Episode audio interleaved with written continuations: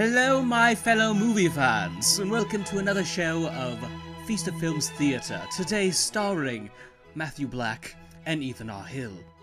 There, that's the intro. Oh, yeah. Classic. Classic.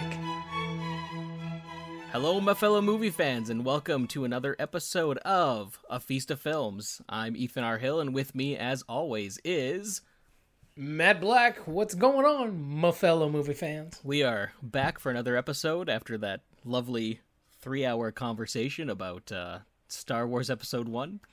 How, Yeah, we are. how, how are you feeling after after talking about Episode 1 for a lot longer than I think either of us intended to? Surprised and tired. right? That was a lot of talking. I was surprised that we talked that much about it. And then I also felt very tired that we talked that much about it. It's like, okay, What- I think we just take it easy. What I'm surprised about is how excited I am to watch episode 2 now and actually talk about that. Like that's and that's like a while still, but like I'm excited to watch episode 2 and that hasn't been a thing for me for like a few years. Fair enough. So- I don't know if I'm necessarily excited to watch episode two. Well, Um, that's the one that I probably haven't watched the longest. Like I definitely watched one more recently than two, but like two, I just have not very fond memories of. But it may change. It may be different. So that'll be interesting to see what happens. but also going back and like even listening to all the stuff that you could pull from episode 1 that I never thought about and all the things that you brought up where it's like there's deep analysis into episode 1 which I didn't think was going to be a thing. I'm like, "Okay, now what can we get from episode 2?" Like- yeah, that's the thing. like that's where I'm like like are we gonna see new things that we didn't see before? Are we gonna dig in d- as deep? I'm really I'm really curious about it, and I think that's what I'm mostly excited about. I'm just curious what the conversation's gonna be, but that's not what we're talking about today. Nope, we're not. We're gonna talk about other things that aren't related to that. We'll get to that in a bit. Um, but do you want to start off with the question of the day, Matt? So today's question of the day is actually based around some interesting movie news that's come out in the last uh I guess it's been a week or so since it's come out, so it's not super recent, but you know, it's recent in the generality of the history of mankind. So recent news, and we're gonna go with that. Today's question of the day is recently the Snyder Cut was released to actually be coming to HBO. The Justice League Yep. Snyder Cut. Let me set the stage. This has been a thing that's been going on for a long time. Ever since Justice League came out, people are like, release the Snyder Cut. It's been a hashtag that's been constantly happening for years. And no one ever thought it was actually going to be a thing. But it is a thing. It's been approved. And it's coming to HBO Max in 2021. So this is a really interesting development. And I know you're a fan of DC and superheroes as much as I am. So I'm excited to hear your thoughts Yep. on this as well. Uh, what's what, so? What's the question? What do you Or is think? it just Oh, I guess the question. think? I guess the the question is just your thoughts on it. The, the Snyder Yeah. Cut has been a question of the day, but no question. The Snyder Cut's been released, Ethan, or the Snyder Cut's been announced. been It's going to be released. What do you think? Um, I have a lot of I actually have a lot of feelings about it. I'm very mixed on it. Because like on the one hand, I'm I'm cool with the fact that Zack Snyder is going to get to see his vision realized because of everything that happened around that and why he had to leave the project, like his family tragedy and all that kind of stuff. That really sucks that that's why he had to step away. That's an understatement too, like what he dealt with. But like the fact that he had to step away and didn't get to see his film finish the way he wanted to, I'm I'm happy for him that he's gonna get to see that.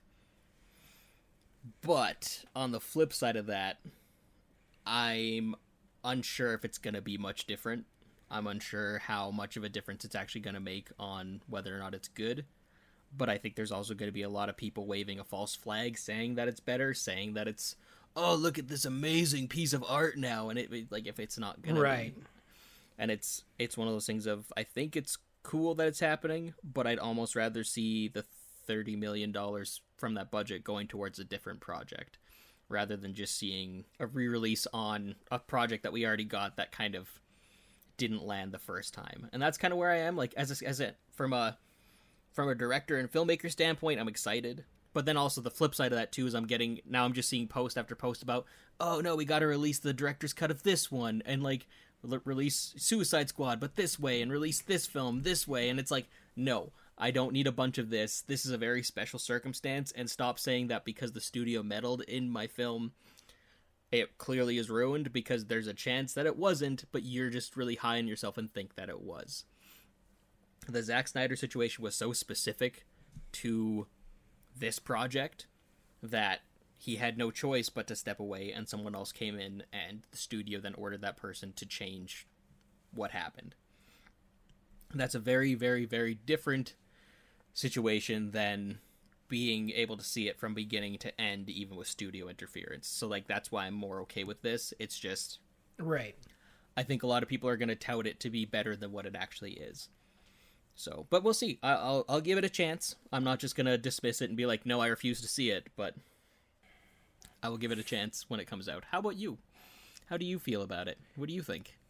Yeah, I was never really a big supporter of release the Snyder Cut. I was like, whatever. Okay, number one, I wasn't a fan of Justice League at all. I think it's the worst of the three that he made. And I'm actually a fan of Man of Steel. I think it's underrated. And that's another discussion for another video. Classic feast of film style. But uh, yeah, I didn't really like Justice League. I thought it was not very. This is not a very good movie at all. Yeah. Now the fact he's coming back to make it, is it going to be better? Is it not? I don't know. It could be worse. We have no clue what's going on here. He did not get this thing anywhere near finished. Like they said 30 million, it's going to be closer to like 70 plus. 30 million is what the article said, but then the actual head of HBO came out and was like, I wish it was going to cost me 30 million. Like this thing is nowhere near done as far as special effects and all the things that have to go into it. So it's actually going to be a way higher cost price than what that article said. They'd almost be better off putting that 70 million towards just like, you know, eat what the reviews said and all that kind of stuff and just make a sequel. Just just make a second Justice League film, make it a bit better, hopefully, but like just like it, I, I don't know. I think that would make more sense to me than spending cuz like 70 70 million you could make a lot of movies for that. You really could. Yeah. Like You could, and and, and uh, I guess I guess my point is really, I'm not the biggest fan of Justice League, but I'm excited to see what's going to happen. I think it's a really smart business move as far as HBO Max is concerned. HBO Plus, HBO, HBO Max, Max, yeah. HBO Max. As far as HBO Max is concerned, it's a brilliant move because people have been calling for this for a year. So already you have a dedicated fan base in there, and now you have something to draw them in. So it's a great way to get subscribers, at least for the start. Maybe they'll leave after that. I don't know. But I think it's a pretty smart business move. What I'm honestly interested in most is how they're actually going to pull it off. Like how they've been dealing behind the scenes with contracts and those different types of things. Because this isn't just like this is something special yeah. right? This isn't just like a bonus feature on a thing. People have made the Justice League, the actors, the directors, the writers, people were made, the Justice League has been made, people have been paid for it, and now they got this whole new entity of the Justice League being created. What's the contracts look like? What's payment look like? Because you gotta, you kind of have to figure you're gonna have to. Do you have to pay these people all over again? What does that look like? So it's really actually interesting because they've already been paid for their work to make one movie, and that book was closed. Now it's getting reopened, and they're making a totally different movie with the same title. So I'm just kind of interested how that looks from a business perspective, and if we'll actually get to hear any more about that. Well, that's I'm curious. that would be interesting to me.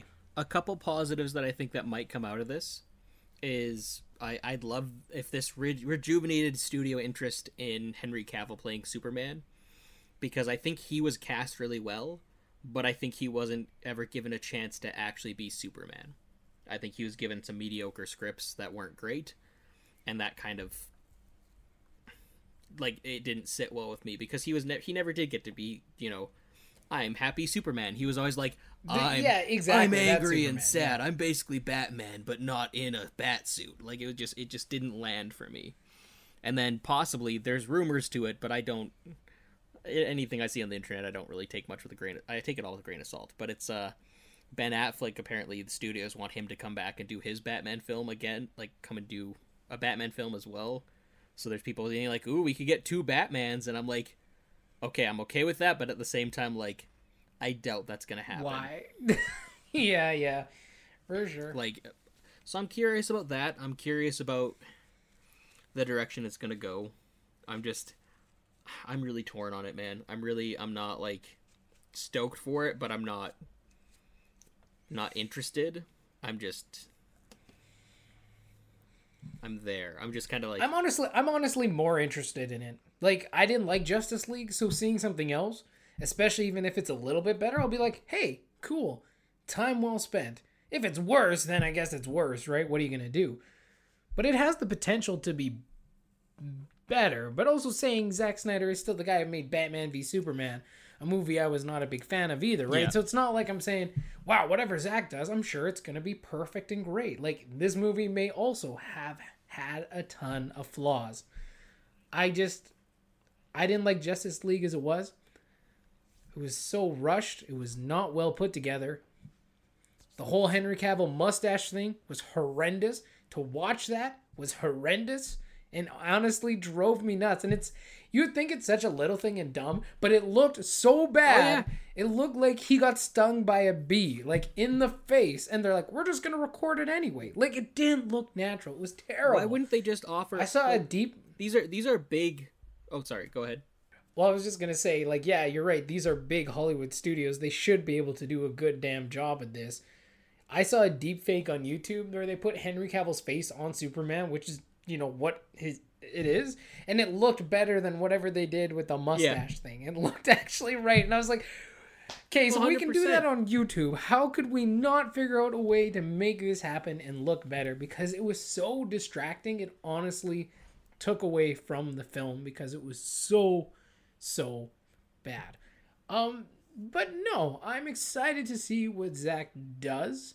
I don't know, maybe excited. Interested is probably the better word. I'm interested to see what he does with it. Yeah. Whether it's gonna be better or not, I don't know, and don't really care because I didn't like Justice League as it was, so maybe I'll like this one better. But it's not like it's gonna be canon and like now this is the Yeah. Justice League. Like it's just this is Snyder's cut. This is the one that's actually canon, and the bad Justice League. I'm calling it the bad one. Joss Whedon, we can say Joss Whedon's Justice League already came out and already affected everything to come after that. So just by putting this out is not going to change the course of history, right? Like it's not going to fix up the relationship between Ben Affleck and you know his whole relationship with Batman. It's not going to change the Henry Yeah. Cavill stuff. Henry Cavill's also they've already I've also seen uh, rumors and stuff already that they're talking about having Henry Cavill come back in other DC movies as Superman and possibly a J.J. Abrams Superman coming. Like that's gonna happen That would be cool. with Henry Cavill. So those are rumors, and I'd love to see Henry Cavill back because I thought he was just again a great. He was good. and like you said, he never got to be like the Superman that we all know. I liked Man of Steel, but he still wasn't the Superman. Like he was just a Yeah. human, right? He wasn't the god and the the being the the icon of justice and freedom and peace and apple pie and you know I have, I have opinions on a Superman, but I'll say I'll save I'll save my opinions on his Superman for like a whole other thing because it's there's a exactly, lot that I but like I, I think I have too many opinions. That's my how problem. you feel. I have so I have a couple. I mean, exactly. Exactly. Like this movie isn't going to change anything that's already happened. So it's just kind of like a little bonus thing to see what could have been and whether that will make it better or not. No, it actually might th- make things more sour. Like, oh, this is the movie we could have Yeah. had. And no, the you know, Well, things would have changed differently, so maybe it's sour that idea, but again, it's just I wasn't a fan of Justice think- League, so I have nothing to lose here. Like I just have nothing to lose. I'm interested to see what he's gonna do, but it isn't gonna change anything at the end of the day. But it will be interesting to see. I genuinely think they could change the continuity if they wanted to, and like as long as it doesn't affect Wonder Woman or Shazam or Aquaman drastically, I think they could still technically have this be the in continuity Justice League because it's at the end of the day it's their properties. They can do whatever they want. True. Um, yeah, true. I mean, that'd be a pretty big slap to the face, though, to like Joss Whedon. So I have a couple I have a couple of questions with that actually. Yes. Um, first off, the thing that baffles my mind because they're big they're big movie studios. They have makeup effects people. Why wouldn't you offer Paramount? It's like, hey, can we shave his mustache, but we will hire a makeup person specifically to recreate his beard exactly. Because there are people who can do that. There are professionals who could do that. Why wouldn't you make I that think they did offer something like that. I think they did offer because they were in talks about getting him to shave his mustache. But Paramount's like, no, we need the mustache for our movie, which is fair because he's on set filming their movie. These were unplanned reshoots, right? So I don't blame Paramount. Like a studio has to look after their property. Why have something 100%. subpar when you can have the real thing? Like it's these guys' fault that they have all these problems. You guys deal with it. My question isn't why didn't they get Paramount to let them shave? My question is why didn't you just do a better job on the special effects? Because if we can make Thanos look real, why can't we get rid of his mustache? like, Couldn't they have po- postponed the film by like three months? Studios push things back. that was another big thing that was happening at the time because I think AT&T was buying Warner Brothers or something like that.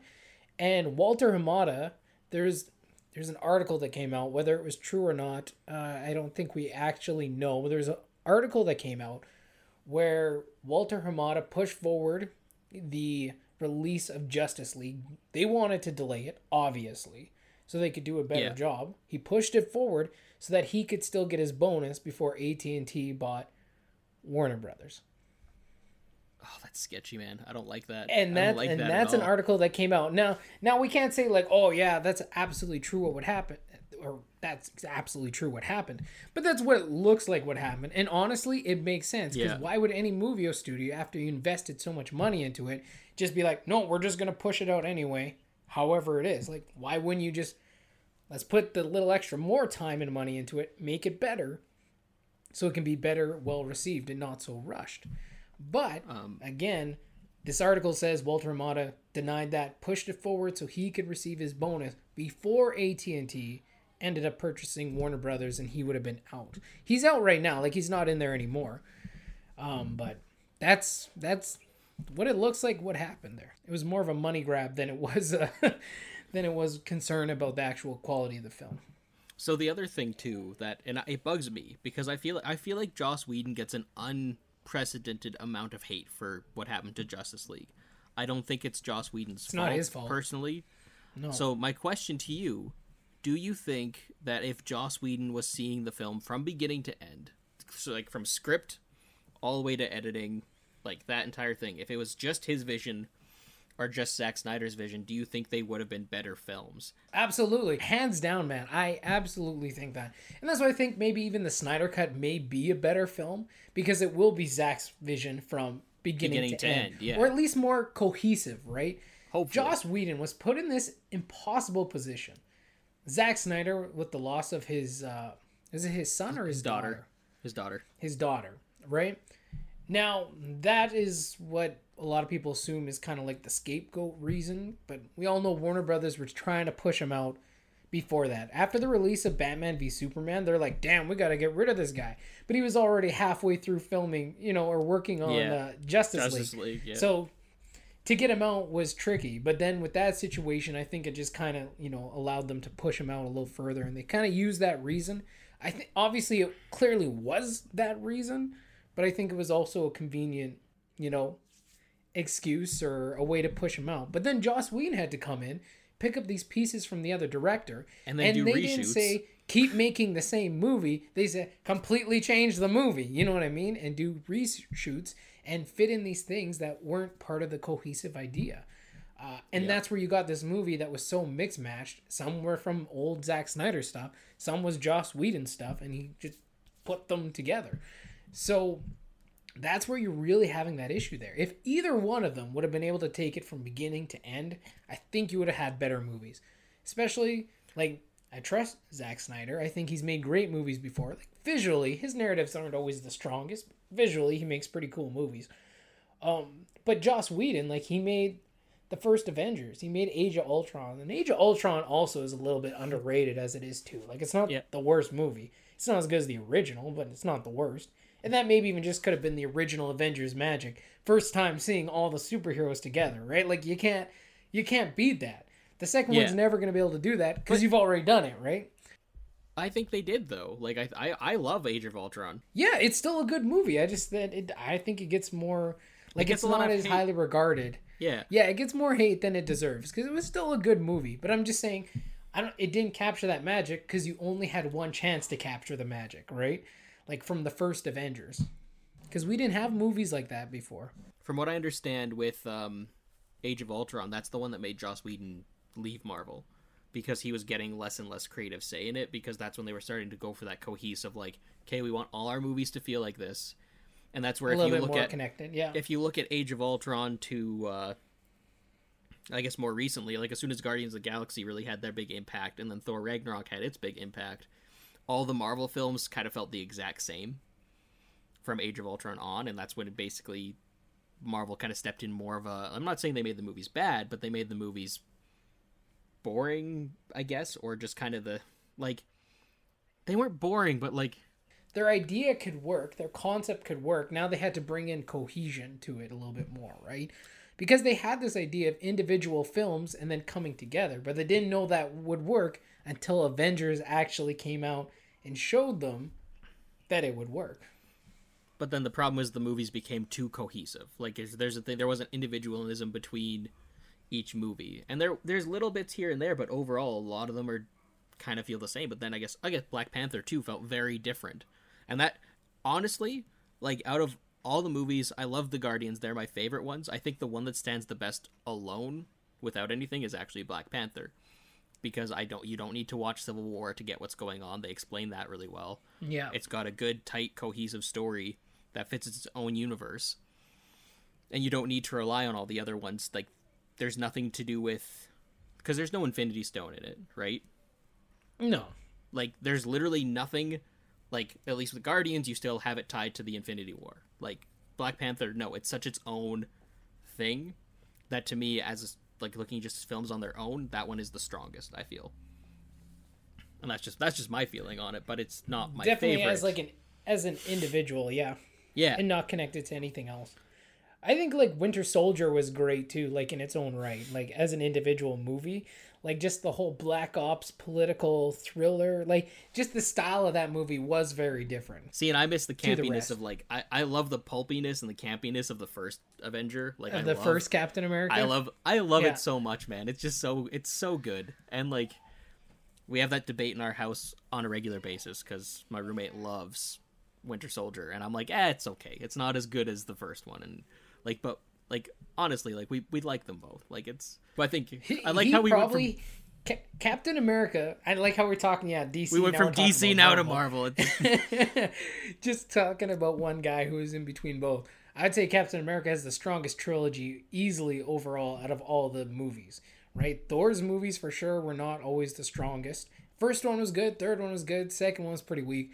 Iron Man movies overall not the strongest, right? Just because he was kind of Yeah. that initial first guy stepping out, right? Iron Man 1 was good. I still liked Iron Man 2. Iron Man 3 is questionable. Like they were good movies, but Captain America for sure has had the strongest trilogy if you've just watched it as 3 movies. His has for sure been the most consistently strong 3 movies out of all those guys. Now we'll see once the others finish their trilogy cuz Guardians would be another one that would be in that. If the third one's Yeah, really good. I'm hoping. The only problem I have with Civil War though is that it shouldn't have been a Cap movie. It should have just been an Avengers movie. Like I don't think I don't think that they needed to make that like because the the thing is the story is not just about Cap. It's also about Iron Man, right? It's also about all of them. Mm-hmm. The enti- it affected everybody. So to me, to make it Captain America Civil War, it just kind of felt like it, no, it should have been an Avengers film because it explored. Well, I think they just they weren't plan. Captain America three wasn't originally Civil War. I think it was just yeah, they had the idea, and then they they honestly I think just put that one together very quickly, like Well- with contracts and everything else, because they had to expand like Robert Downey Jr.'s contract to fit it in, and it was just an I I think it was like one of those things that's like lightning in a bottle, man, and it just came together. I do have a problem with some of the superhero movies like that where they're latching on to the titles, like they're latching on to popular titles in comic books, and that's why we're gonna make it a movie now. It's the that's the whole reason why like so most of like the interpretations that people love for Batman are the Dark Knight Returns and Killing Joke. They're not necessarily Mm-hmm. the strongest Batman stories, but everyone keeps gravitating them because they're recognizable names. And it's the same thing with Civil War. And it's like, okay, but I'd rather just have a good original story rather than just taking a title of something that I know and then you make a mediocre version of that, right? No, I don't know if it's a mediocre version.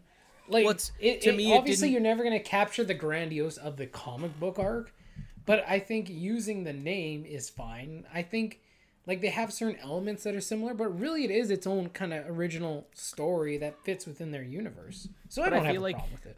I feel like the story at the core of what Civil War is about should have still been about that registration, right? Should have been about signing their rights away. Whereas then it turned quickly from like signing our rights away to like, no, it's about Bucky, and it's like, okay, but like that could have been its own Cap movie. And then to the side of it, like in its own movie could have been the whole thing about like, okay, but us as superheroes we need to have more responsibility. And that's kind of where I think like I feel like I wanted like an extra movie in that saga rather than cramming two very different stories into the same one. I mean that's types into one. I Fair think enough. that's my complaint about most things though is like you're cramming like it's like I want more of this. I think I said the same thing with Star Wars. I'm like I wanted an extra film. I wanted that. Like I always feel like if you there's there's always an opportunity for some of these stories. I guess I guess I can't say all and then some. That's just weird.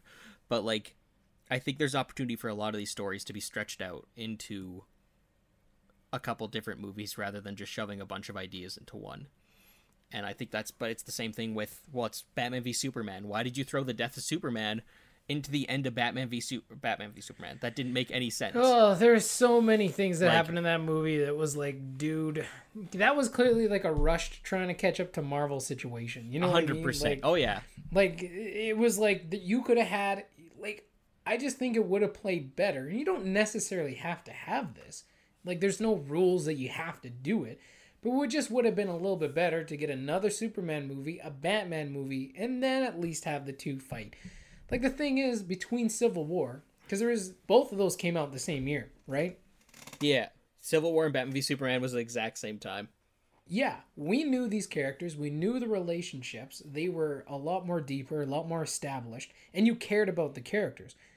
That was not the same for Batman v Superman because a lot of people number 1 didn't like Superman still. I did I liked him. I liked him, but he he still wasn't easy to connect with and you barely saw him. Batman was new on the scene. But he wasn't, though. He was Like, kind of that's- an a-hole. One of my But, favorite. but the character Ben Affleck's Batman. Oh, yeah, like yeah, that yeah, yeah. rendition of Batman, right? I thought you meant, not like, in the look, movie. No one's ever heard of Batman. No, like, like, the rendition that's- of Batman, and then there was no fighting. It was all weird politics. It was all like weird Martha. things that happened in stories, and then when the fights did happen, they weren't they weren't that impressive at the end of the day. um, and then they killed Superman at the end. It was like it's just there was just a lot of things that didn't quite add up. one of my favorite, least favorite things about that movie about Batman, Batman v Superman, is how like Clark has apparently never heard of Batman in his entire life. Because he's like, Perry, this Batman guy, we gotta look into him. And Perry White's like, Batman's old news, no one cares. Just leave Yeah. it alone. And he's like, no, but like, we gotta do something about this Batman guy that I've clearly never heard about. Who is he? And no, Clark, we don't care. No one cares. That's just leave it alone. But Perry, and it's just like it's like how does how do you go through your entire life living across the bay from Gotham and being like, well, I guess he didn't spend his entire life there, but he's been there for a while. Yeah, He's he's also Superman. Like you're telling me that you've never once like heard anyone mention Batman and like cuz the been- Batman. and he's been around for how long? Cuz I want to say they they said he's been around for Well, he's at the of- end. Like he ended his career. Like he's done. and then he came then back. He came back. Like they took it very much from like the Dark Knight Returns idea of Batman, Yep. right? So like he's already been Batman, and it's strange just even how the cops react to Batman too. oh my gosh, like, Batman. Like they're like, and I'm like, dude, what? Okay, whatever. Yeah. It it like there's just a lot of things that don't work in that movie. So that's what I'm saying. I'm not saying Justice League would have been any better, but back to Justice League. But uh, it'll be interesting to see what he puts together. To bring it back to the Zack Snyder question. Yeah, all the way around, full circle, baby, full like- circle. I like how you led in with like this will be a simple question of the day. This won't get too deep or introspective, and then Well, it didn't get introspective, but I mean, there's a lot of Well, Matt- a lot of different layers to it. How do how do you feel And that we're both like nerds, so whatever.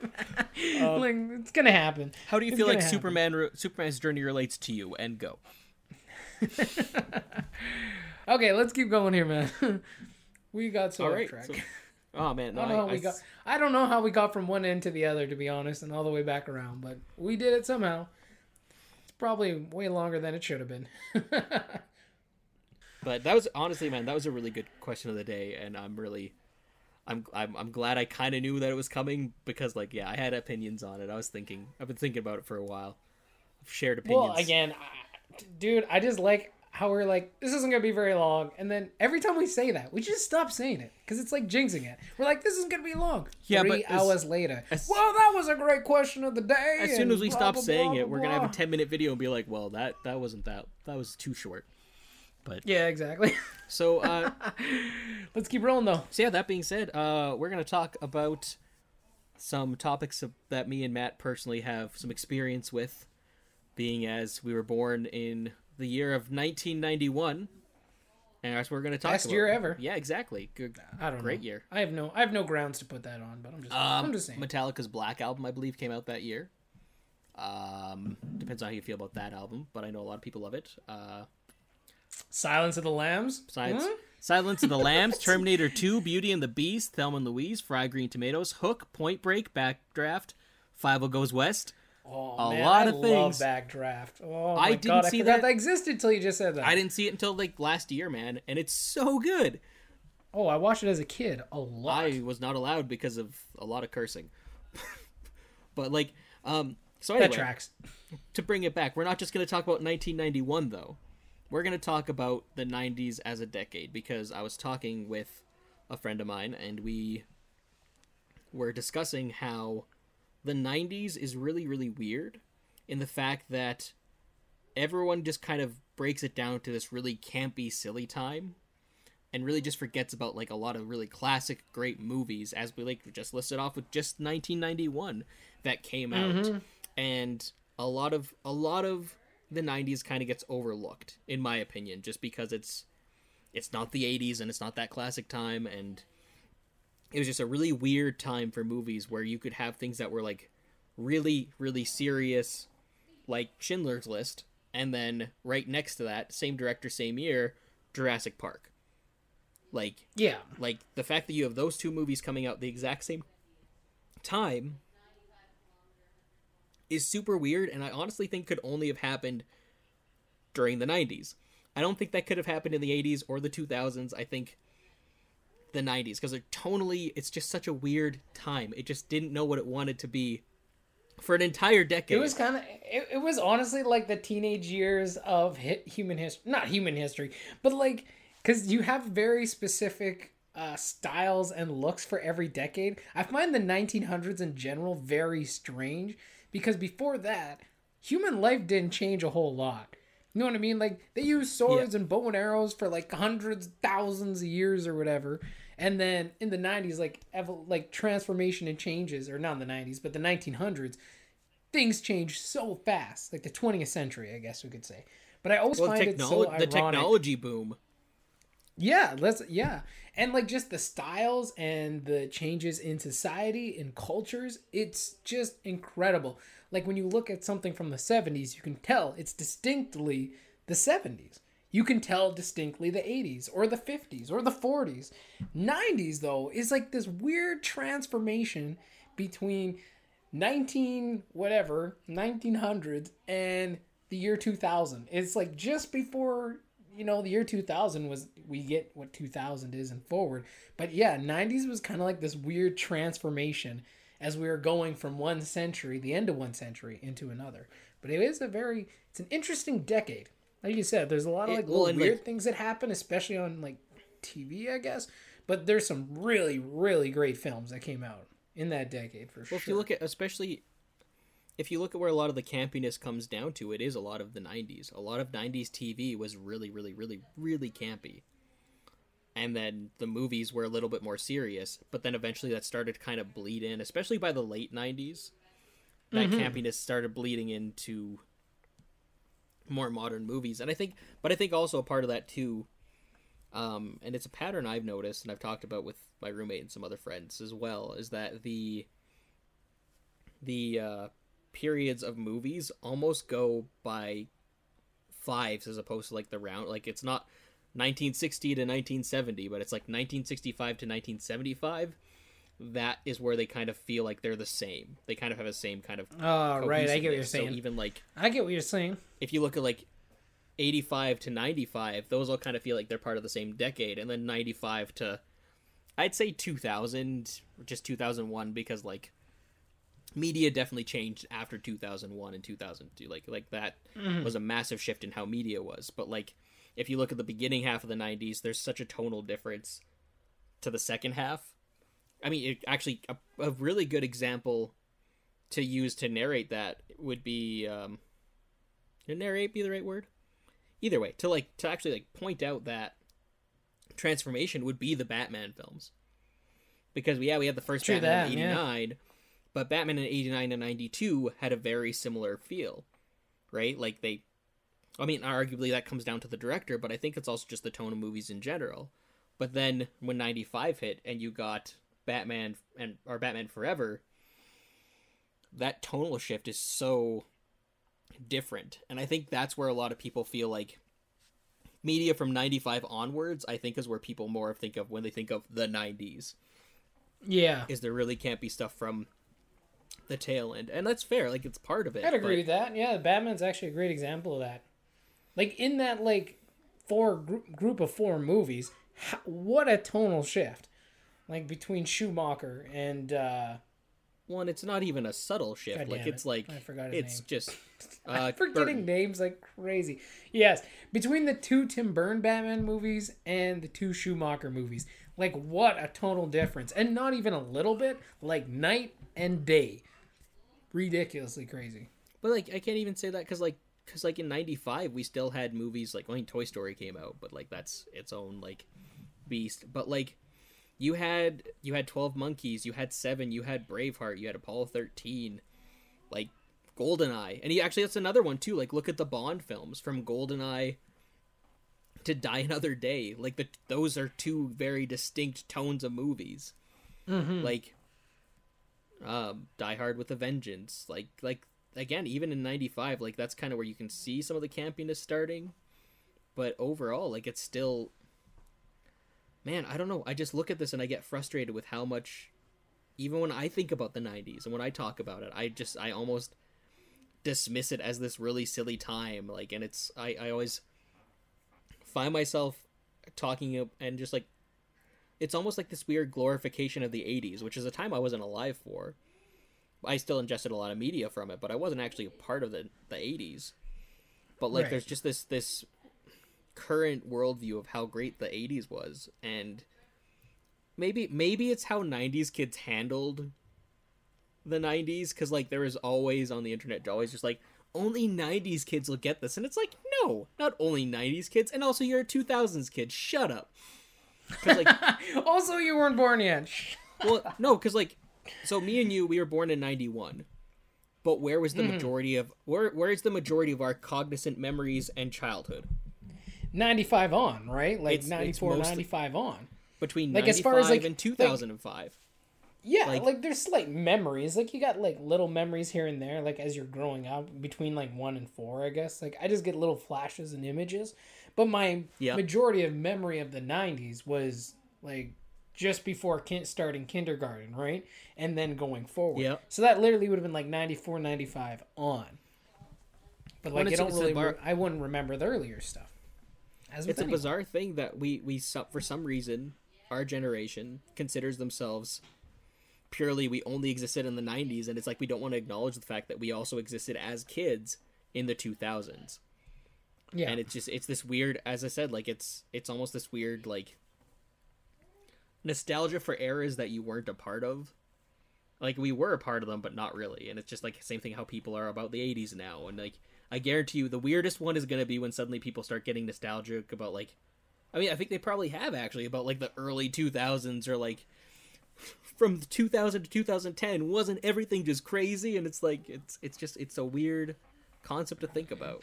Speaking of like decades and identities, I feel like the early 2000s and the 2010s never really had that much of an identity. Like everything just kind of as soon as you hit 2000, everything seems to like mold together. Like there's changes, but it's more like subtle. It felt like when you think of like the past decades, everything feels very like sharp and like cut off like this is the 60s, 70s, 80s. And I'm sure in actual timeline it may have been a bit more subtle, but I wasn't alive for that, so I don't know, but I just thought it was Yeah. interesting. I feel like since we got to the 2000s, that decade identity isn't exactly the same, or maybe we're just not doing this, such extreme styles. No, actually, but I don't know. I guess only history can tell. I guess time will tell as we that's a that's a really that's a really good point though because again like we're technically as soon as we change to the millennium there's almost like this new way of perceiving time because we totally we base it on you know the 30s the 40s the 50s the 60s 70s Yeah. 80s 90s and then we hit the 2000s we're like well what do we call these now okay well it's the 2000s okay These but 2010 2000s. happened but 2010 happened okay but it's still part of the 2000s because Yeah. but is that going to be what it's like all the way up until the year 3000 like it's all part of the 2000s Or 2090. Or 2000, uh, 2900, I guess. yeah Huh. and that's Yeah, it's like that's it's- 2900. Well that's where i think then we start calling things 2010s but like i i don't know i think about movies that i try to think like about movies that came out in 2010 and i get them mixed up with ones that came out in like 2008 and 2000 Yeah, like it just seems to all blur together way more than it did in the 90s. Or in the 1900s. 20th century. God damn it. yeah You know what. I'm i know what talking you're talking about no like that's you know what I'm saying?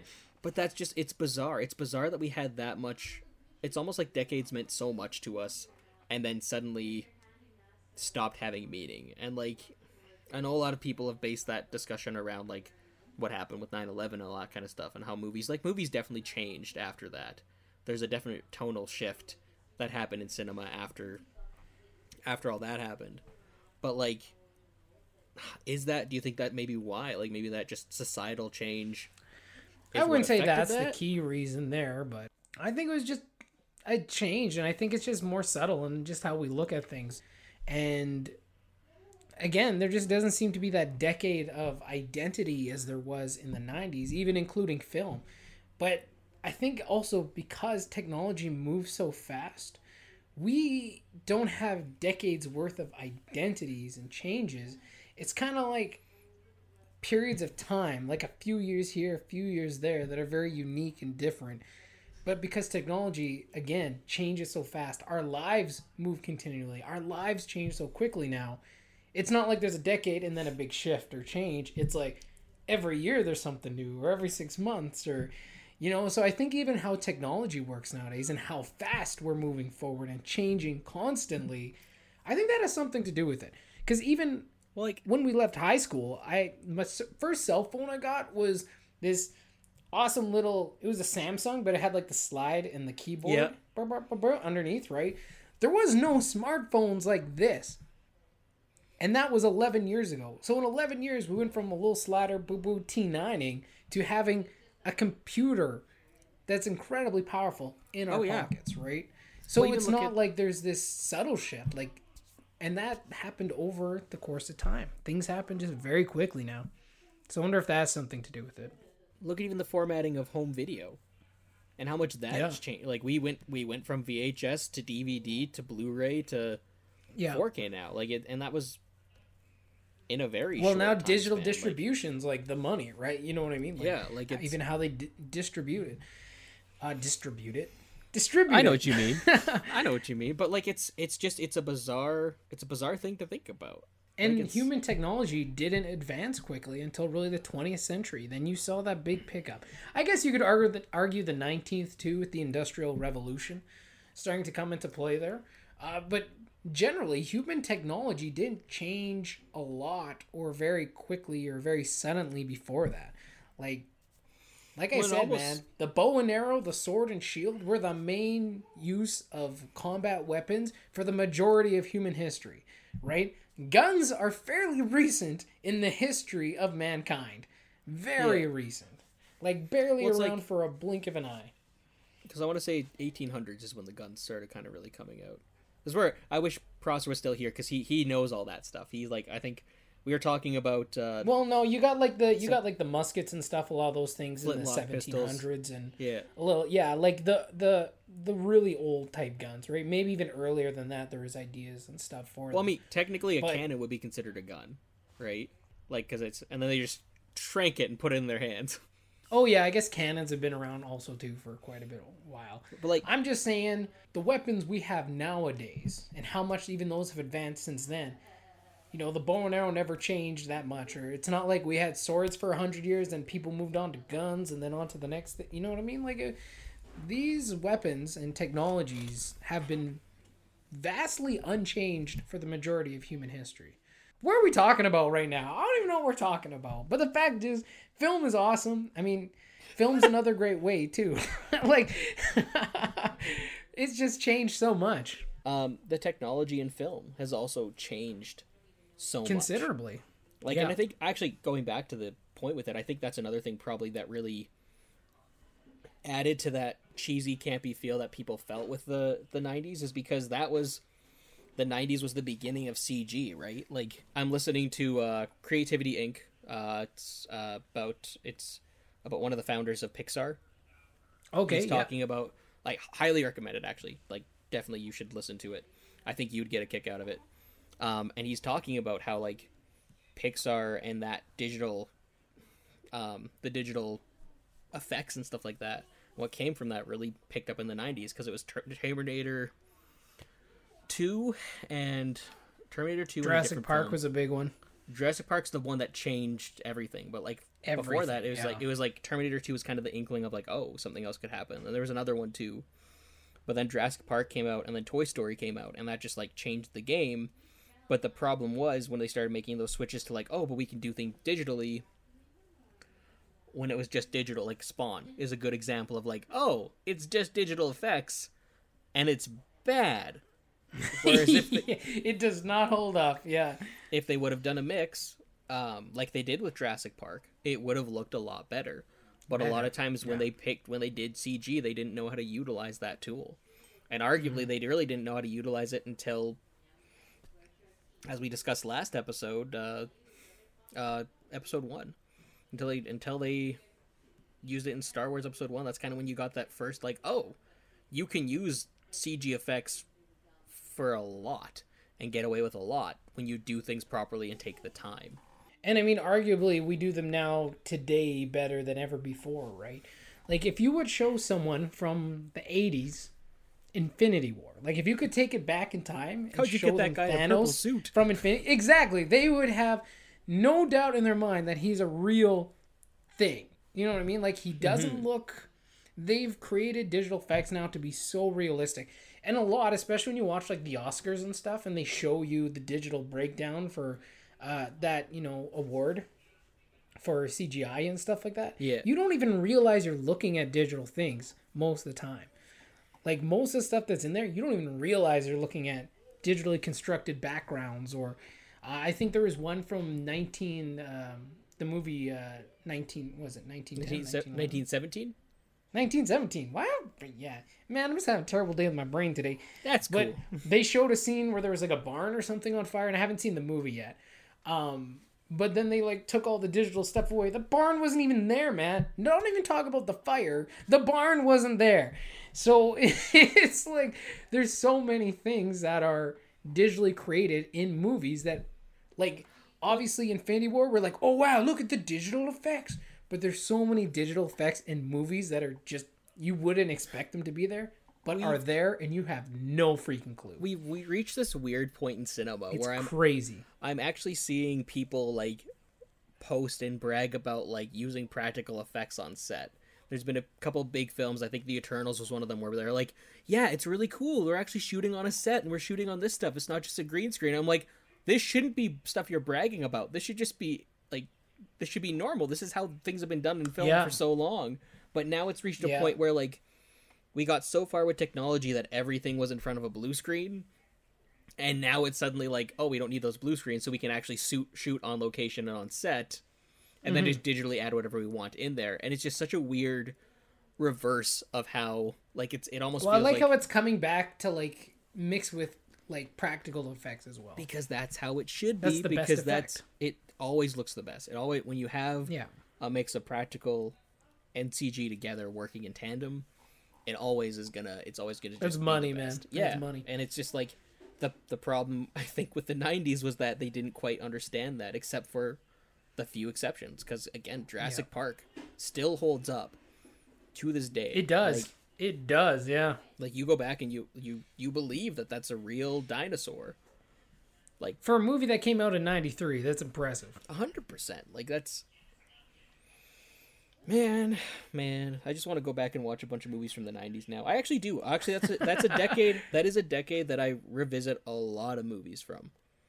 Like, there's yeah, there's the '80s and stuff like that, and there's the '70s. I kind of bounce around, but like,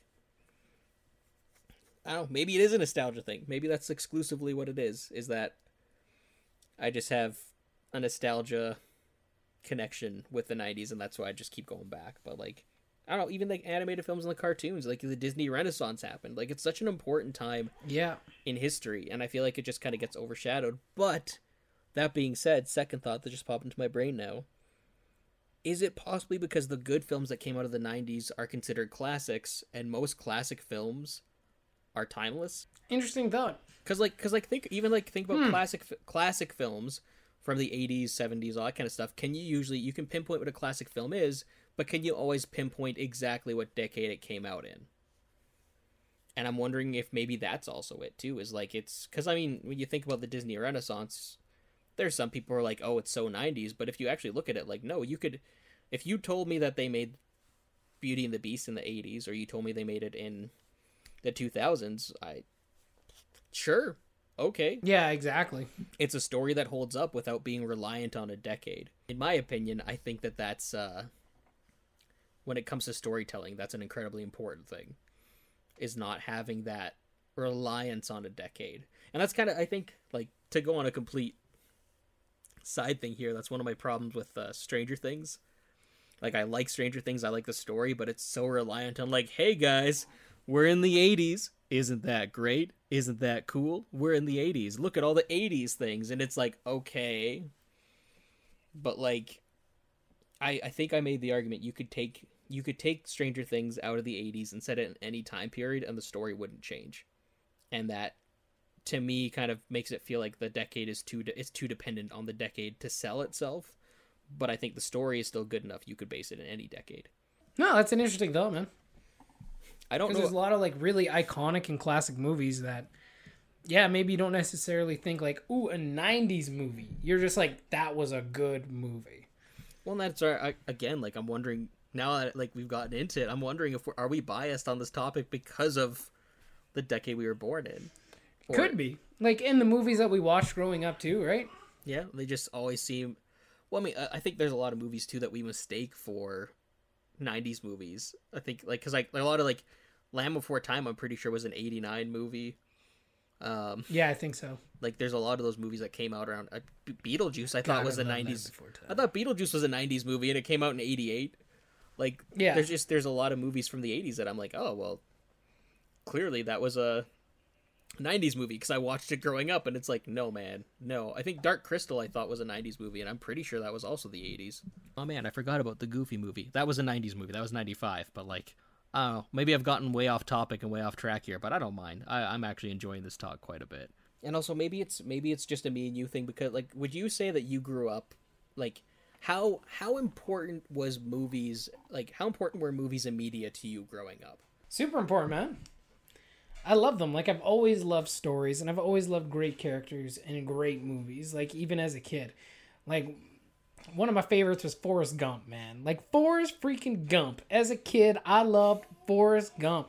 Like I can't even tell you how many times I watched that movie. How old were So you having when you saw it? Man, I don't know. Like it'd have to be like six, seven, eight. You know what I mean? Like Jeez. very ear- like end of the like. I wasn't old when I saw Forrest Gump. I loved this movie when I was a little kid. I love 16. like we love. Yeah, no, I saw it way earlier than that, and I loved that's- Forrest Gump. Like we watched it a lot. That's We watched. Me and my brother watched it a lot. So like movies like that, even not just kids movies, but like movies like like that were a huge part of growing up and being able to sit down with family and enjoy these stories and just yeah, have a great time.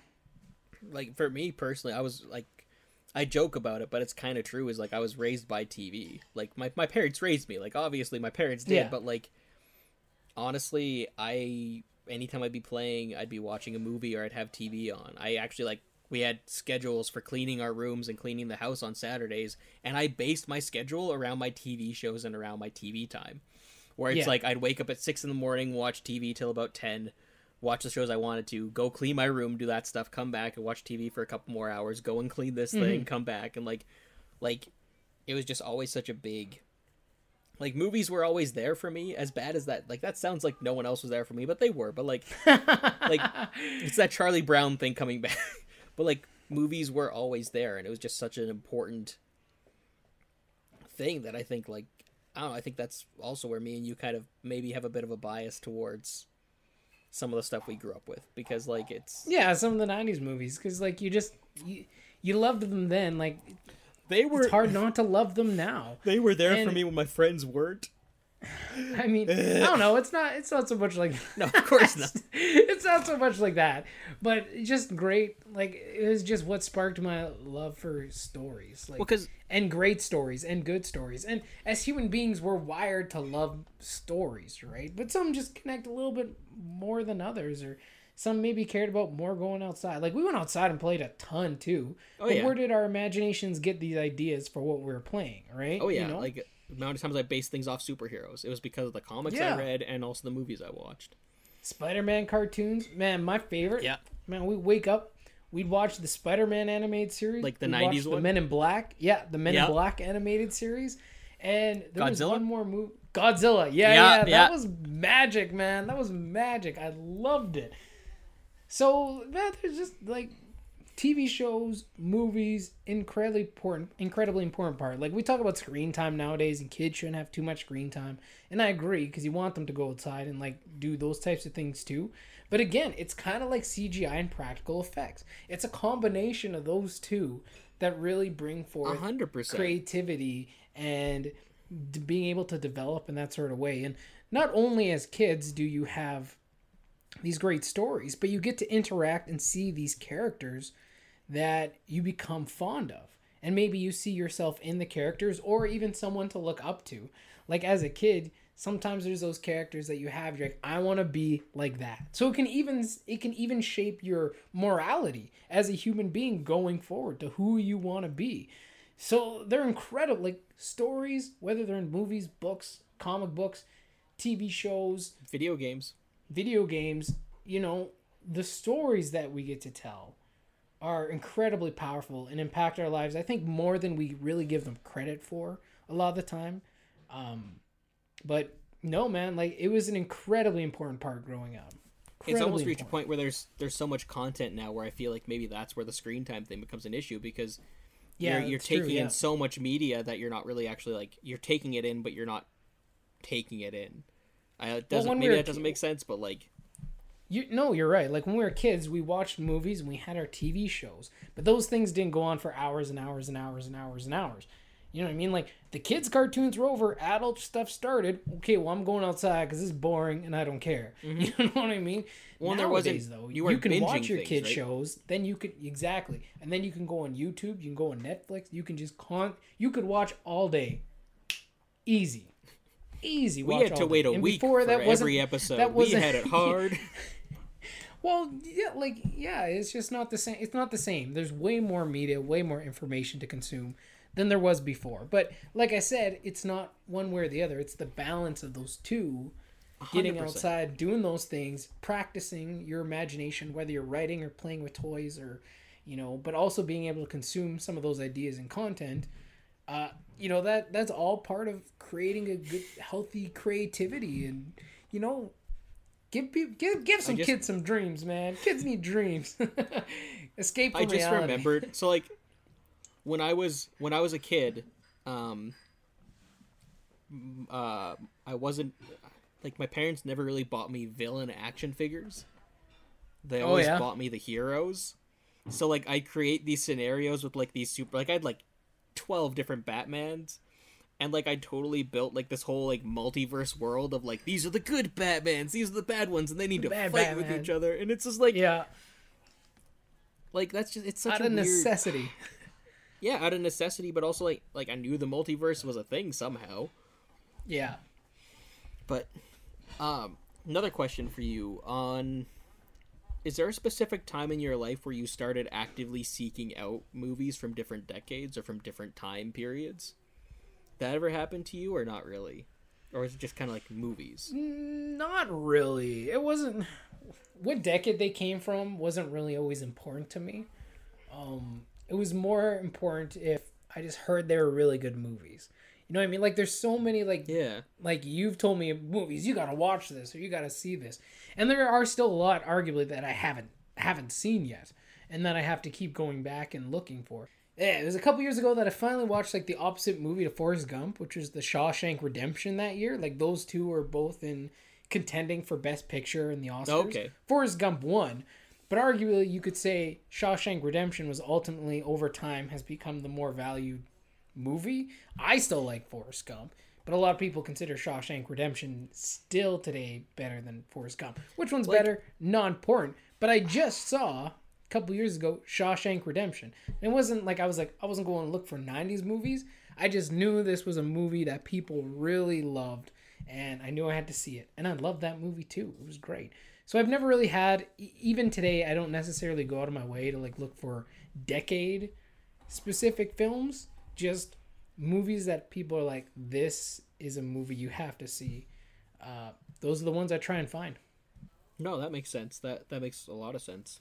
Actually, it's funny because like to answer my own question, if I was actually to, if there's a genre that I did do that for, it would have been horror. Horror is the one where it's like I'm looking for 80s horror, I'm looking for 70s horror, that kind of stuff to kind of see that evolution.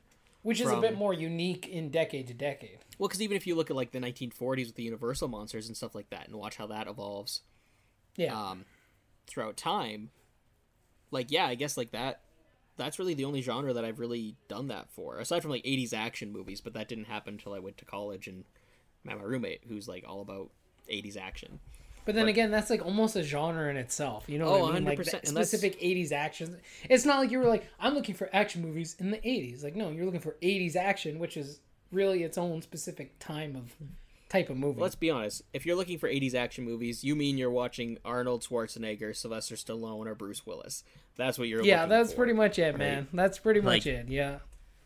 but like that's it's it's weird it's it's a weird thing because i'm even thinking about like adventure movies and war movies never really depended on the decade romance movies never depended on the decade um psychological thrillers never depended on the decade but definitely like horror is the big one actually but also to say way back to the 90s the 90s had one of the best horror remakes ever made and that is the mummy. Pretty sure that was 99 wasn't it? Yeah, that was definitely in the 90s. because i want to say the mummy I feel like it was. 2 Unless it was I wanna early say the- 2000s.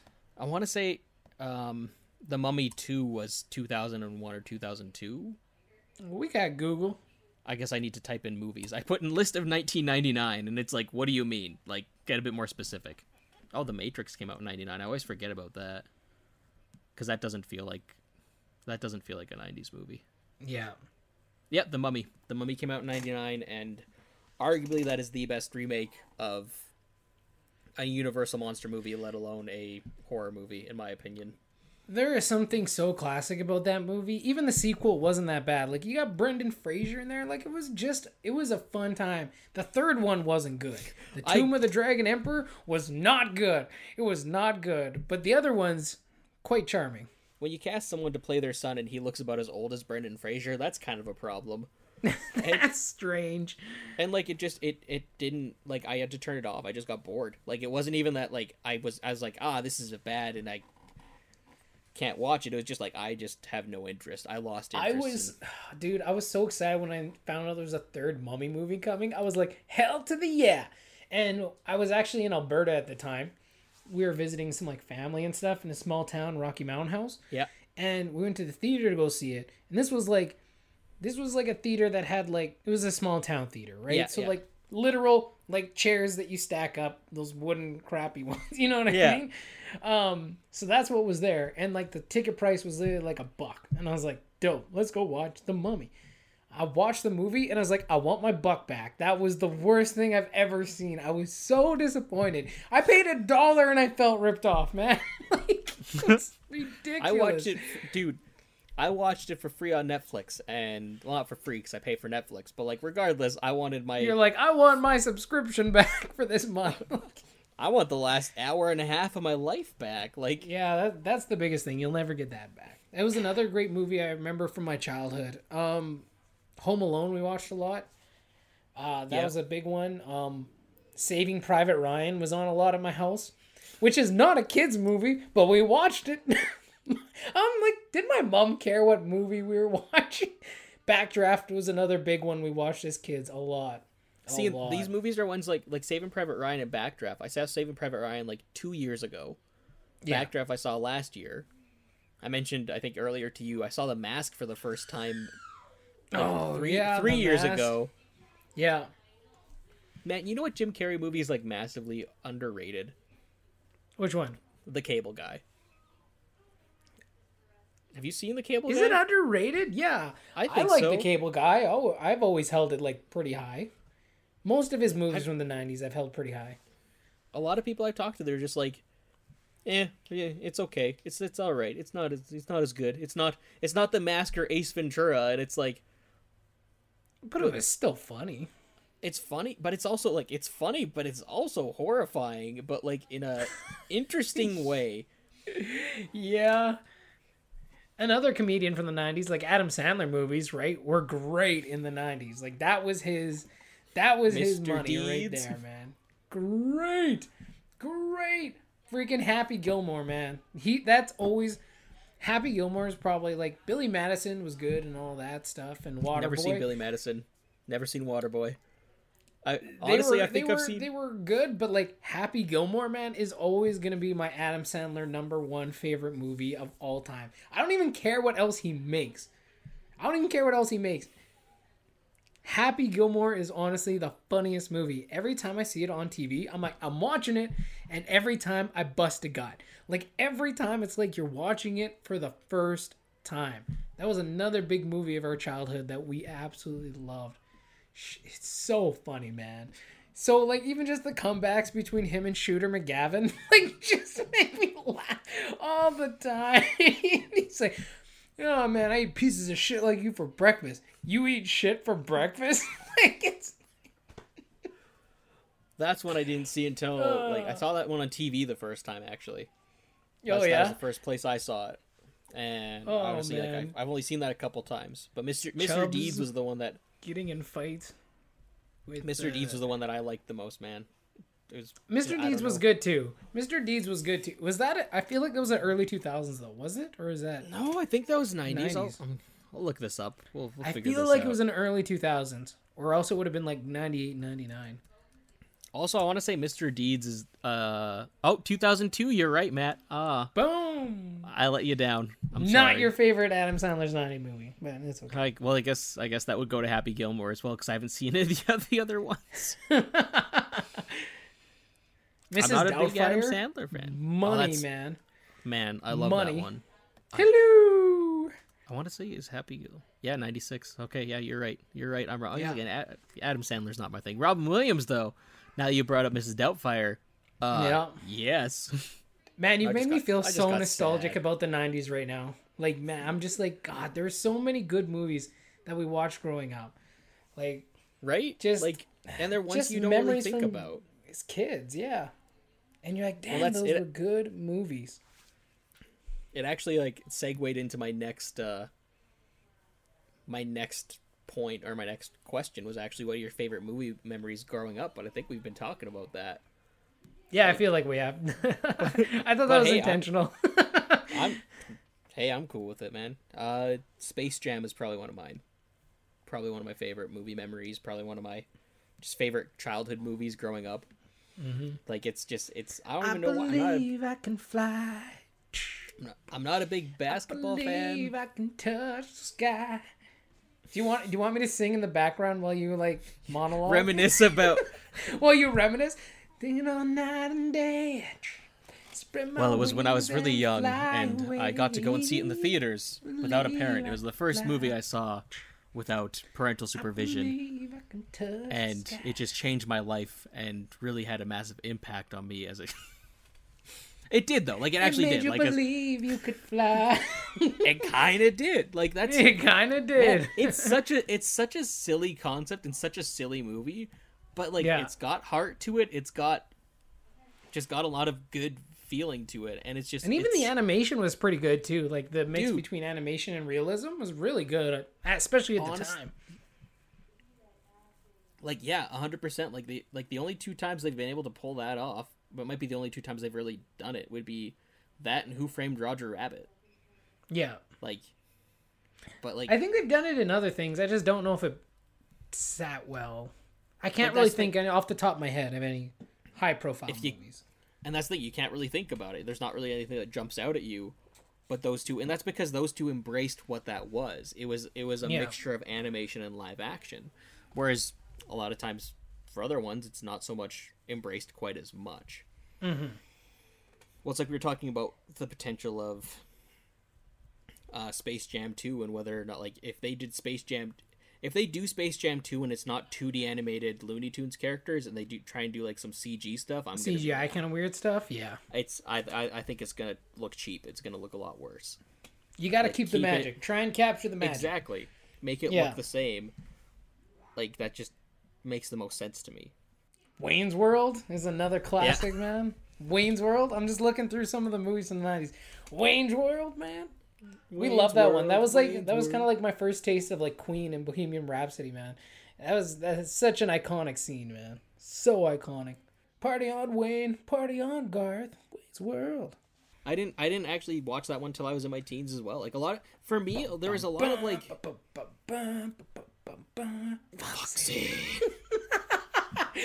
If I just start singing, keep talking, man. I'll just lot of- I don't mean to distract. the Oh, no worries. I dude, I don't mind. I'm having a good time. That's the main point of this is for us to have a good time. Yeah, that's it. like- screw you guys. A lot of the movies I grew up with I'm gonna cut that. were, were nah, keep it in. A- lot of the movies I grew up with were were kids movies. They were family friendly ones. And then mm-hmm. as I got older, that's when I started like going back and discovering like the teen movies or the movies that weren't necessarily family friendly from the 90s. And that's kind of been, Right. it's been really interesting to come across those movies on my own rather than just having them always be a part of it, me because it's just like it, it just I don't know, man, there's just a sense of satisfaction of like I came to this movie on my own. I found my own path to this one rather than Right. rather than it just being a part of my nostalgia, right? Like it's it's been it's been a weird journey for me with some of those movies. And like a lot of movie discovery for me didn't happen until I was about I'd say between 14 to 18. But also that Yeah. came from like my, my my family had a weird rule where it's like um I guess it's not super weird, but it was like a rule where we could only watch the movies that the ratings lined up with our ages. So like Oh yeah, yeah. This so I could only watch I could only weird. watch A lot of it was a lot like that. No, the weird part was I could watch PG movies until I was 13, then I could watch PG-13 movies, but I couldn't watch 14A movies even though they're the same group. And then I could watch 14A movies, but I couldn't watch rated R movies. Then I could watch rated R movies, but I couldn't watch 18A movies. Like it was just this weird not understanding about how the rating watch. systems worked and yeah. like and like it just it it was I don't regret that at all though because I think it definitely kept me from seeing things. And let's be honest, by the time we were 16, we were all watching whatever we wanted to anyway. That wasn't really more or less. Apparently, I watched whatever I want to when I was eight, so I don't know. like, and different I don't households, know. right? But like there's one one day my dad came in and he saw my movie collection and he's like, "Huh, there's a lot of movies here that I don't want you watching." And I'm like, "Yep." And he's like, "I can't stop you from watching these movies, can I?" I'm like, "Nope." nope. He's yeah, like, "Okay, fine." Like fair enough. but I think there was also an understanding, even at a young age, there was an understanding with my family that I knew the difference between a movie and reality. Yeah, As soon as I saw it was like like there was never a point where I'm like, yeah, no, there never mind. There was a stupid point where it's like I was running. No, it was a Star Wars one. I was running. Oh. I was running on a treadmill. So I was like old enough to run on a treadmill. So obviously not too young, and I was like trying to like focus and concentrate, one with the force, all that kind of stuff. And then like Right. I close my eyes, I'm not paying attention to how fast I'm running, and I end up falling off the back of the treadmill. And just like just fell off. I didn't like hurt myself or anything. Yeah. And then I'm like, yeah, but I got this. I'm focused. I'm good. I can do this. And I I jumped back onto the treadmill thinking I could just I could just jump and do this because it, Keep know, going. Yeah. it happens in the movies. I'm basically a Jedi, all this kind of stuff. And like again, I'm probably older in this story than I would like to admit. so I run, I run at it and I jump, but when I jump, the treadmill's moving. And guess how I land? Straight down. It wasn't Not running. moving. it was just so like I land, plant my feet, and just shoots back out from under.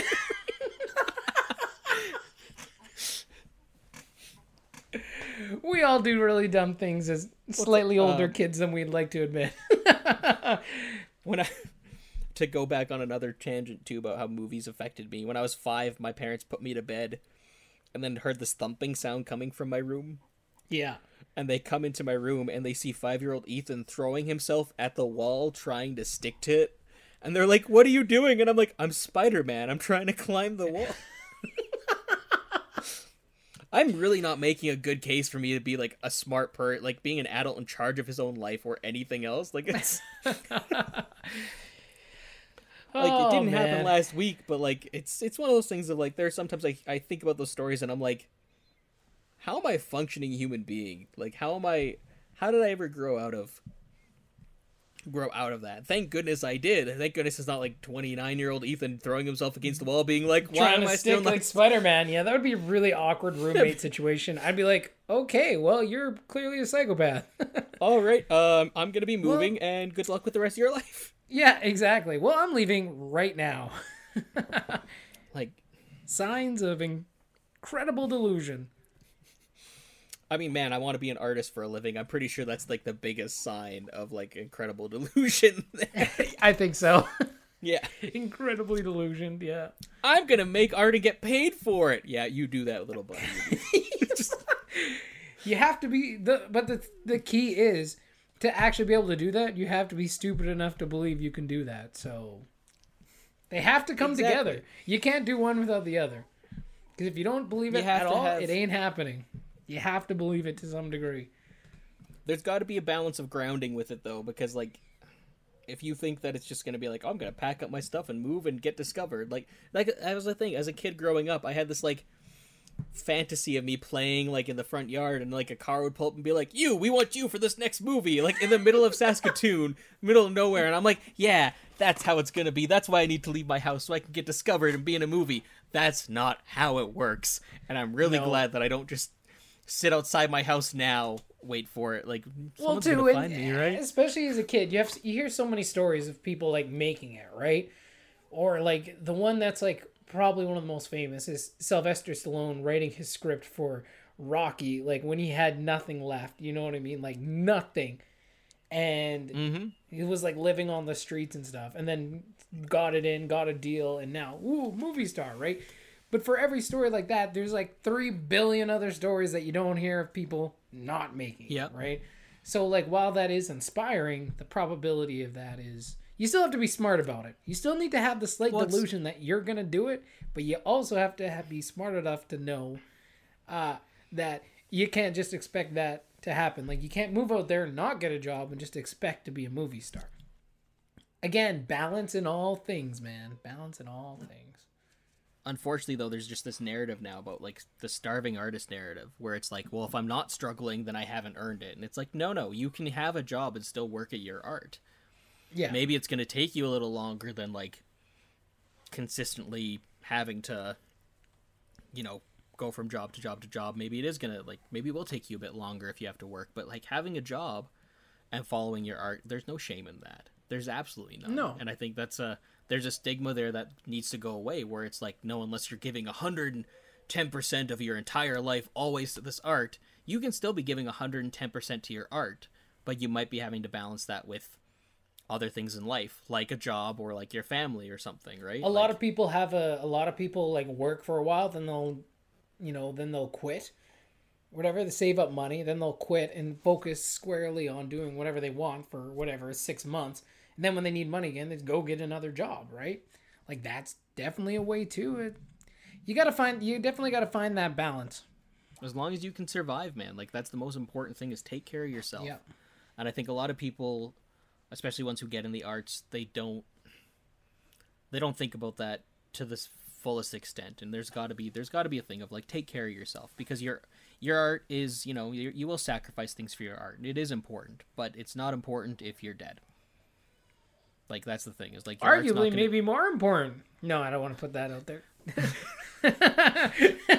well that's but no that's but that's I just think of like. Le- like all the old guys who are Leonardo da Vinci. They're dead. Their art's way more popular now than it ever was when they were alive. But that's right? something to also to also remember too is you know what maybe your art isn't going to make an impact right now.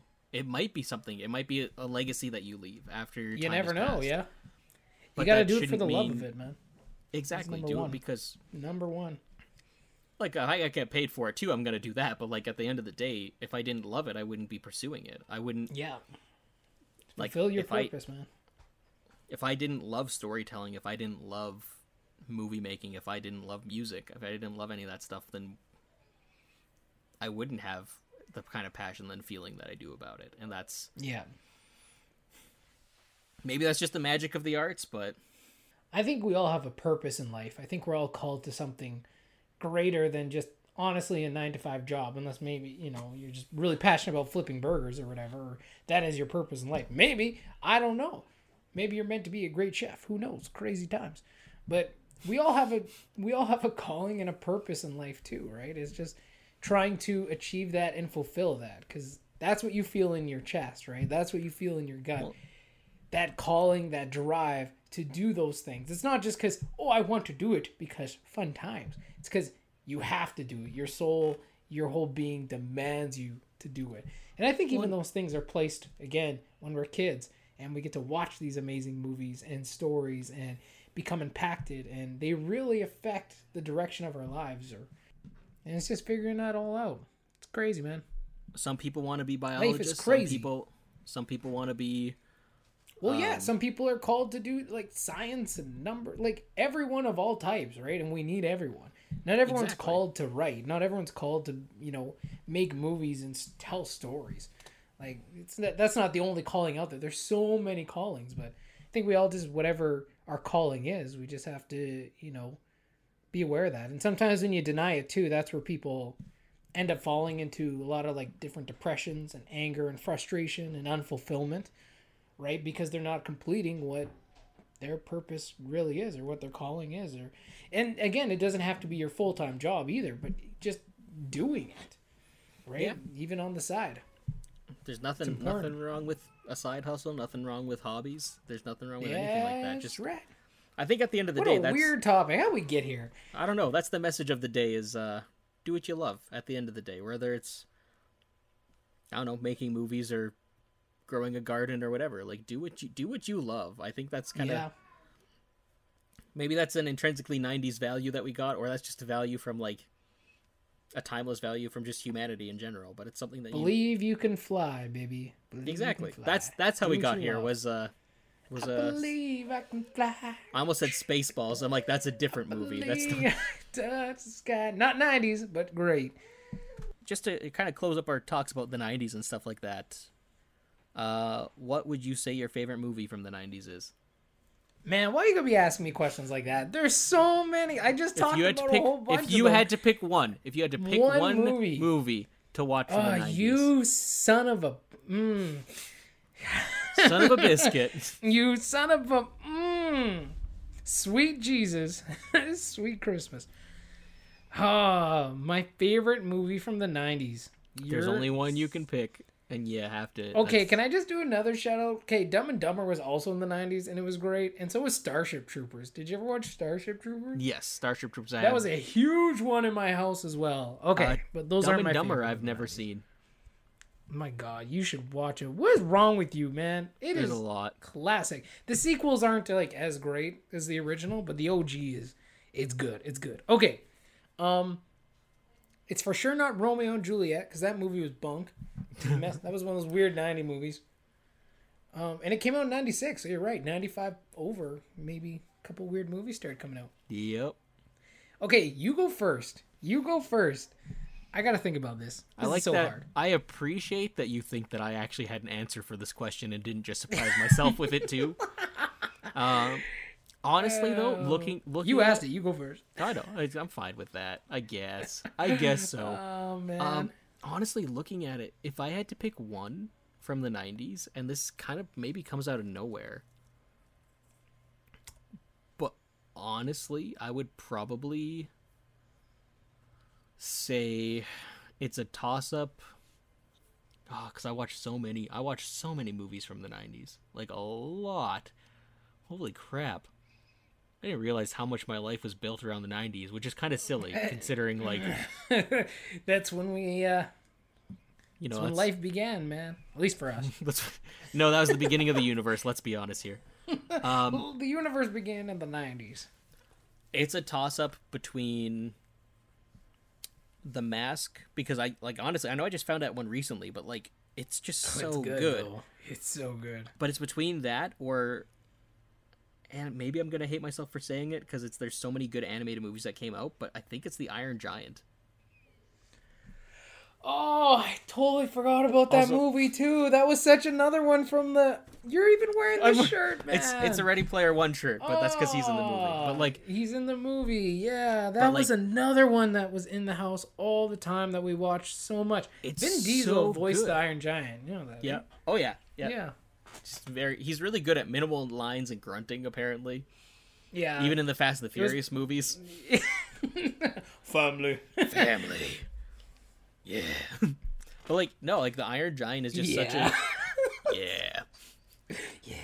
But it's just it's it the Iron Giant is just such a good movie. It's a good family movie, but it's got some really good like good adult humor in there too. It's just a really good, well balanced movie and as a piece of animation, it's like breathtaking. Like it's so so good. And that's where I think that's like I love the mask. I like it a lot. And I like like Aladdin came out, Lion King, Beauty and the Beast, Hercules, like there's a bunch of other like good Disney animation, but like yeah. but like the Iron Giant Iron just Giant is something special. Like it is its own thing. It is, know? and It's it's very good. It is a very good movie. would you ever want to see a sequel? I don't know. Like, Like if you- Sometimes sequels just seem unnecessary. I thought it was a perfect story, just how it was, Yeah, even even the way it like 'cause it ends on that cliffhanger. how it on ended. the- yeah, yeah. like and that's where like if it's the same thing as like it's actually funny because it's the same it's the same creator it's brad bird and I, I love brad bird he's an amazing filmmaker um but it's the same thing with incredibles like i'm glad they waited to make incredibles 2 when they had the story to tell for incredibles 2. Yeah. if brad Don't just bird do it for the sake of it. if Brad Bird came back with an Iron or an Iron Giant two, and he knew like he's like I want to tell this story with Iron Giant, I'd be on board for it. I trust him as long as it's in the same For type sure. of animation.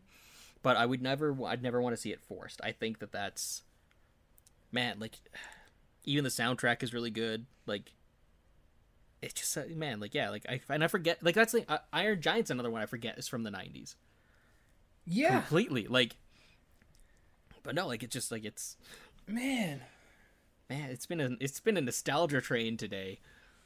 dude, I'm losing my mind. Yeah, Uh, did I give you too like- hard of a question? yeah, because there's like so many. I'm just trying to think. Like Sixth Sense, that's a '90s movie. Boys in the Hood, Independence Day. Like, come on, how was anyone supposed to pick one movie?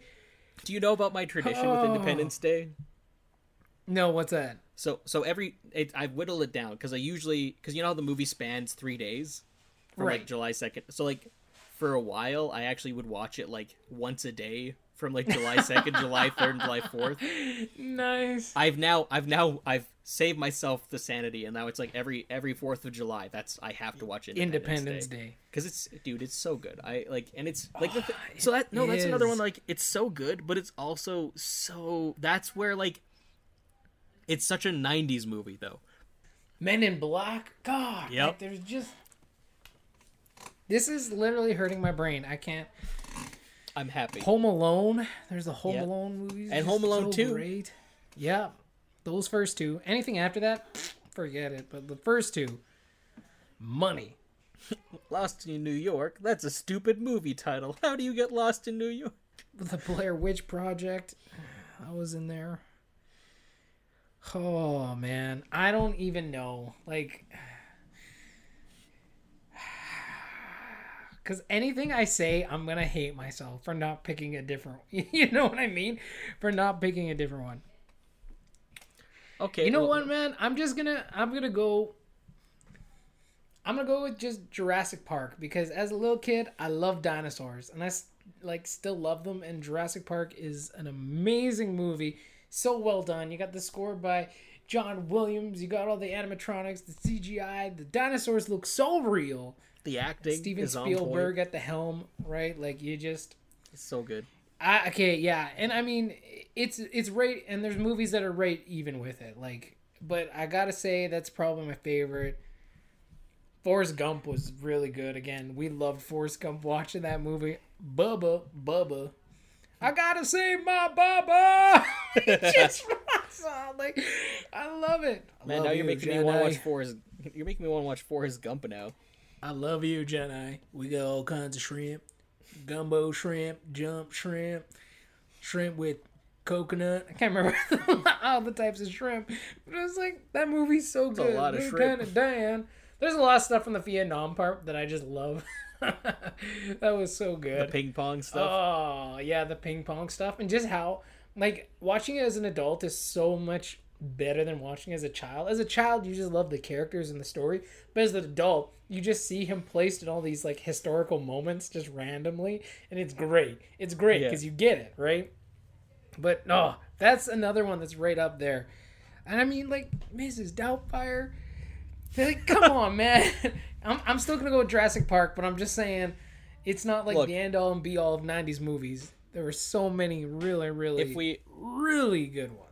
If we had more time, I would have gone year by year for you. But I feel like I'm also really optimistic that the 20 years, 20 movies will go past the 20 years, and we'll Oh get to do 90s. yeah, we'll get into the '90s, man. Then we'll then we'll Then really can- be rolling. Because I think I narrowing it down by year is going to be a lot easier than like the best movie of the decade is. Yeah, that's a hard one, but I guess. And if I say Jurassic Park now and then that year, I'll be like, it's not Jurassic Park. Best of the decade, not necessarily the year. Okay. I was I was thinking the exact same thing because I'm like, what if what if we do? Like if I was answer looking this at now and then I change it later, I'll be like, oops. 'Cause- But no, no, I, I'm gonna go with Jurassic Park. It's classic. I've been watching it since I was a little boy, and I just you know I at the it. risk of at the risk of causing an uproar, I'm gonna say you know what the most overrated '90s movie is? what? Titanic. God, I hate Titanic. I I've actually, You know, I, I okay. I've yeah, never actually. I've never actually watched it from beginning to end. I've seen it all, but in clips over like the last 20, well I guess not 28 years. Whenever it came out to now, I've just seen it in clips, but I've seen it all and honestly, 97. I don't out.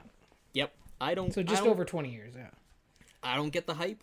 I understand like special effects and stuff, but it's it's the Avatar thing all over again. It's like, but I understood the hype of Avatar a lot more than Titanic. Yeah, like- and it, like it was a well-made movie. It was just I haven't watched it as an adult, so I can't say that. I haven't I haven't watched it from beginning to end since I was a kid. and honestly, as an adult, I don't want to. That's Right? a lot of time. That's I a lot of time. I could watch Like, two other I movies. remember when I watched it when it first came out when I was a kid because I watched it downstairs like with like my cousins, and it was on two VHSs. Man, I'd never seen a movie that you had to change the videotape. Kids are like, "What the hell's a VHS?" you know what I mean? But you had No. to change the videotape halfway through the movie. And honestly, the first half of the movie, I was bored out of my freaking mind. And I'm a kid who watched Forrest Gump. you know what I mean? like, and Forrest Gump's great. Not necessarily should be entertaining for kids, but I loved it.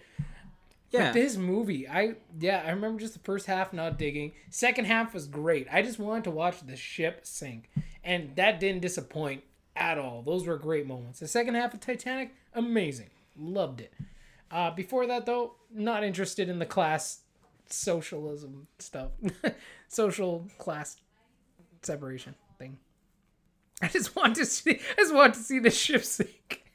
The dude that uh, the the moment I always remember is that dude who falls off and like pings off the propeller when it's like up in the air. It's like ping. Like I always will remember that. Like That's stuck in my brain. That was seared.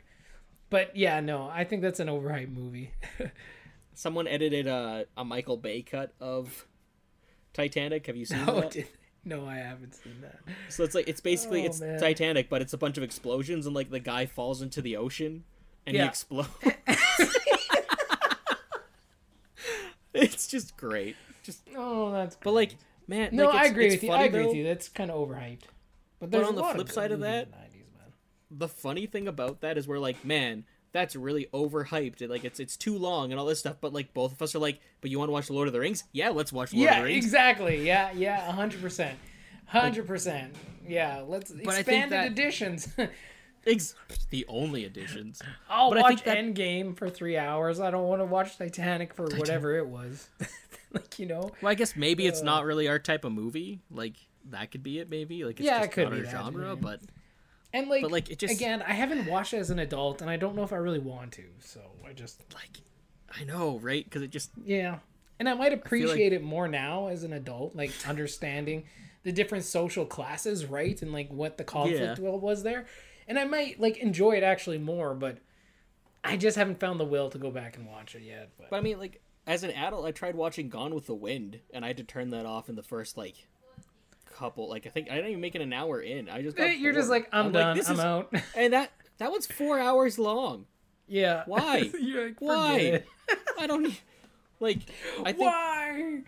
Yeah, I, I want to say like all the hear you. iconic things I've like, and it it's a beautiful film. It looks great, but like, oh my goodness, like I just I wasn't paying attention to the story, and I'm just like, not just not into it, man. I don't know. Yeah. But again, maybe it's maybe it's just our cup of tea. It's our not our cup of tea. It's just like we have our specific preferences. Yeah, maybe it just doesn't fit in there. But yeah, But- no. I mean, 90s Mad, great movies. Hard to pick out just one. And I think I think it just- Difficult. It's difficult. a lot of people don't take the 90s seriously for a couple like because of the campiness but also because 90s kids may or may not have ruined it by saying oh it's always the best and all that kind of stuff but like there's a, there's a lot of really good stuff and i think really good stuff in there. i've i've Goodfellas enjoyed came out that year, yep that decade, not year. yeah. but I, i've i've really enjoyed revisiting the 90s with you even just just for a little It's bit i think it's fun. been a, it's been a It's good been a nice change of pace. Nice change of pace. exactly it's a bit rambly at times but i don't mind i think i've i've had fun so uh what's what's on your agenda this week matt what are you what are you looking at for watching I'm gonna continue watching Vikings. I have over the last two weeks pretty much watched a season a week, man. I like once I got in there, I was like, I can't stop. It's such Yep. an interesting show. And it's so good. Like the beginning I found a little bit slow, but once you keep going and as the seasons go, obviously you just keeps keeps getting ramping better up yeah and more interesting. And they cover so that mo- that show moves so quickly, like through time. Like it doesn't like stick around in a certain time for period. Like it moves very quickly, as you see like people grow up. Like within from episode one to like mi- not even middle of season two. Like he has a kid who's a boy and he's like maybe like 12 or something. By the time you're in the middle of season two, kid's like 18, 19, like grown ass man. You know what I mean? Like so it Okay. doesn't take like it moves very quickly. Like as far as time period goes, like it's not like okay, this season is this time period and this one's this one. Like it it, it moves along quick, which is good. It's good. Um but yeah, just the characters are really interesting. Like the culture is really interesting. There are some weird episodes where you're like, God damn, that would be uncomfortable. This is very, okay. very strange. but yeah, no, I'm loving it so far. So I'm just gonna keep continue watching Vikings. cool That's what's going Awesome. on this week. What about you, bud? Um, well, I started watching Last Airbender last night. Like starting isn't like I've watched it like probably about four or five times now in a week. I got a Blu-ray Yeah. set, so I'm watching it on Blu-ray, and just kind of it's one I've seen before, and it's just it's a good show. But also, I upon recommendation started watching The Tiger King, Okay, yeah, and yeah. uh, let's just say yeah. uh, coupling, going between the Tiger King and then what's happening in the real world, none of it's great. It just makes me everything just makes me really upset, and it's like, wow, everything's awful. Cool. Okay. uh, yeah. so It's- so I've been so I've been uh trying to ba- balance that with some other things. Me and my roommate have kind of taken a bit of a break from our marathon, Spielberg John Carpenter marathon. We probably should get back into that because I just, I think what I need right now is a tiny bit of. You should watch Iron Giant, man. Maybe, yeah, it wouldn't be a bad idea. Make me. That's a feel feel good. better. That's a Yeah, feel man. good movie. Yeah. Like it's it's just it's one of those things of I think I picked the wrong time to watch a show about terrible people. like I would say 'Cause I'm I like- would say and it's just it's it's but it's like watching a it's like watching a, a, a, that's what's the saying a train wreck where you just you can't look away because it's like ah this is a all car accident. Yeah. yeah it's like I just I just I can't stop watching and I but I want to but at the same time I want to just get it done with so I can be like I've seen it I've, I've seen it it's good but that's actually that's honestly though where Last Airbender like has really been kind of a good palate Yeah. cleanser for that because it's just it's have you watched Last Airbender before or no No. I think you'd like it. I think you would really enjoy it because you like animation, and it's it's just it's a really solid show beginning to end. I think you yeah, I've seen a a lot shot. of people talk about it. I'm like, yeah. Yeah, well, it's, it's, check re- it out. it's there's a new resurgence because it just showed up on Netflix for I think the states because I want to say it's been on Netflix up here for a while, but there's Oh, okay. become like a there's become like a new resurgence of a bunch of people loving it and like there was a brief thing where some people were like uh people jumping on the bandwagon but like no man it's one that as an avatar fan you want as many people to see as possible it's so good like it's it's really worth it and it's got one of the best it's a really good mix of serialized but also being like episodic like where it's like Right. not every episode ties together but because there's an overarching story it totally all ties together like it's really It works. yeah man it's Cool.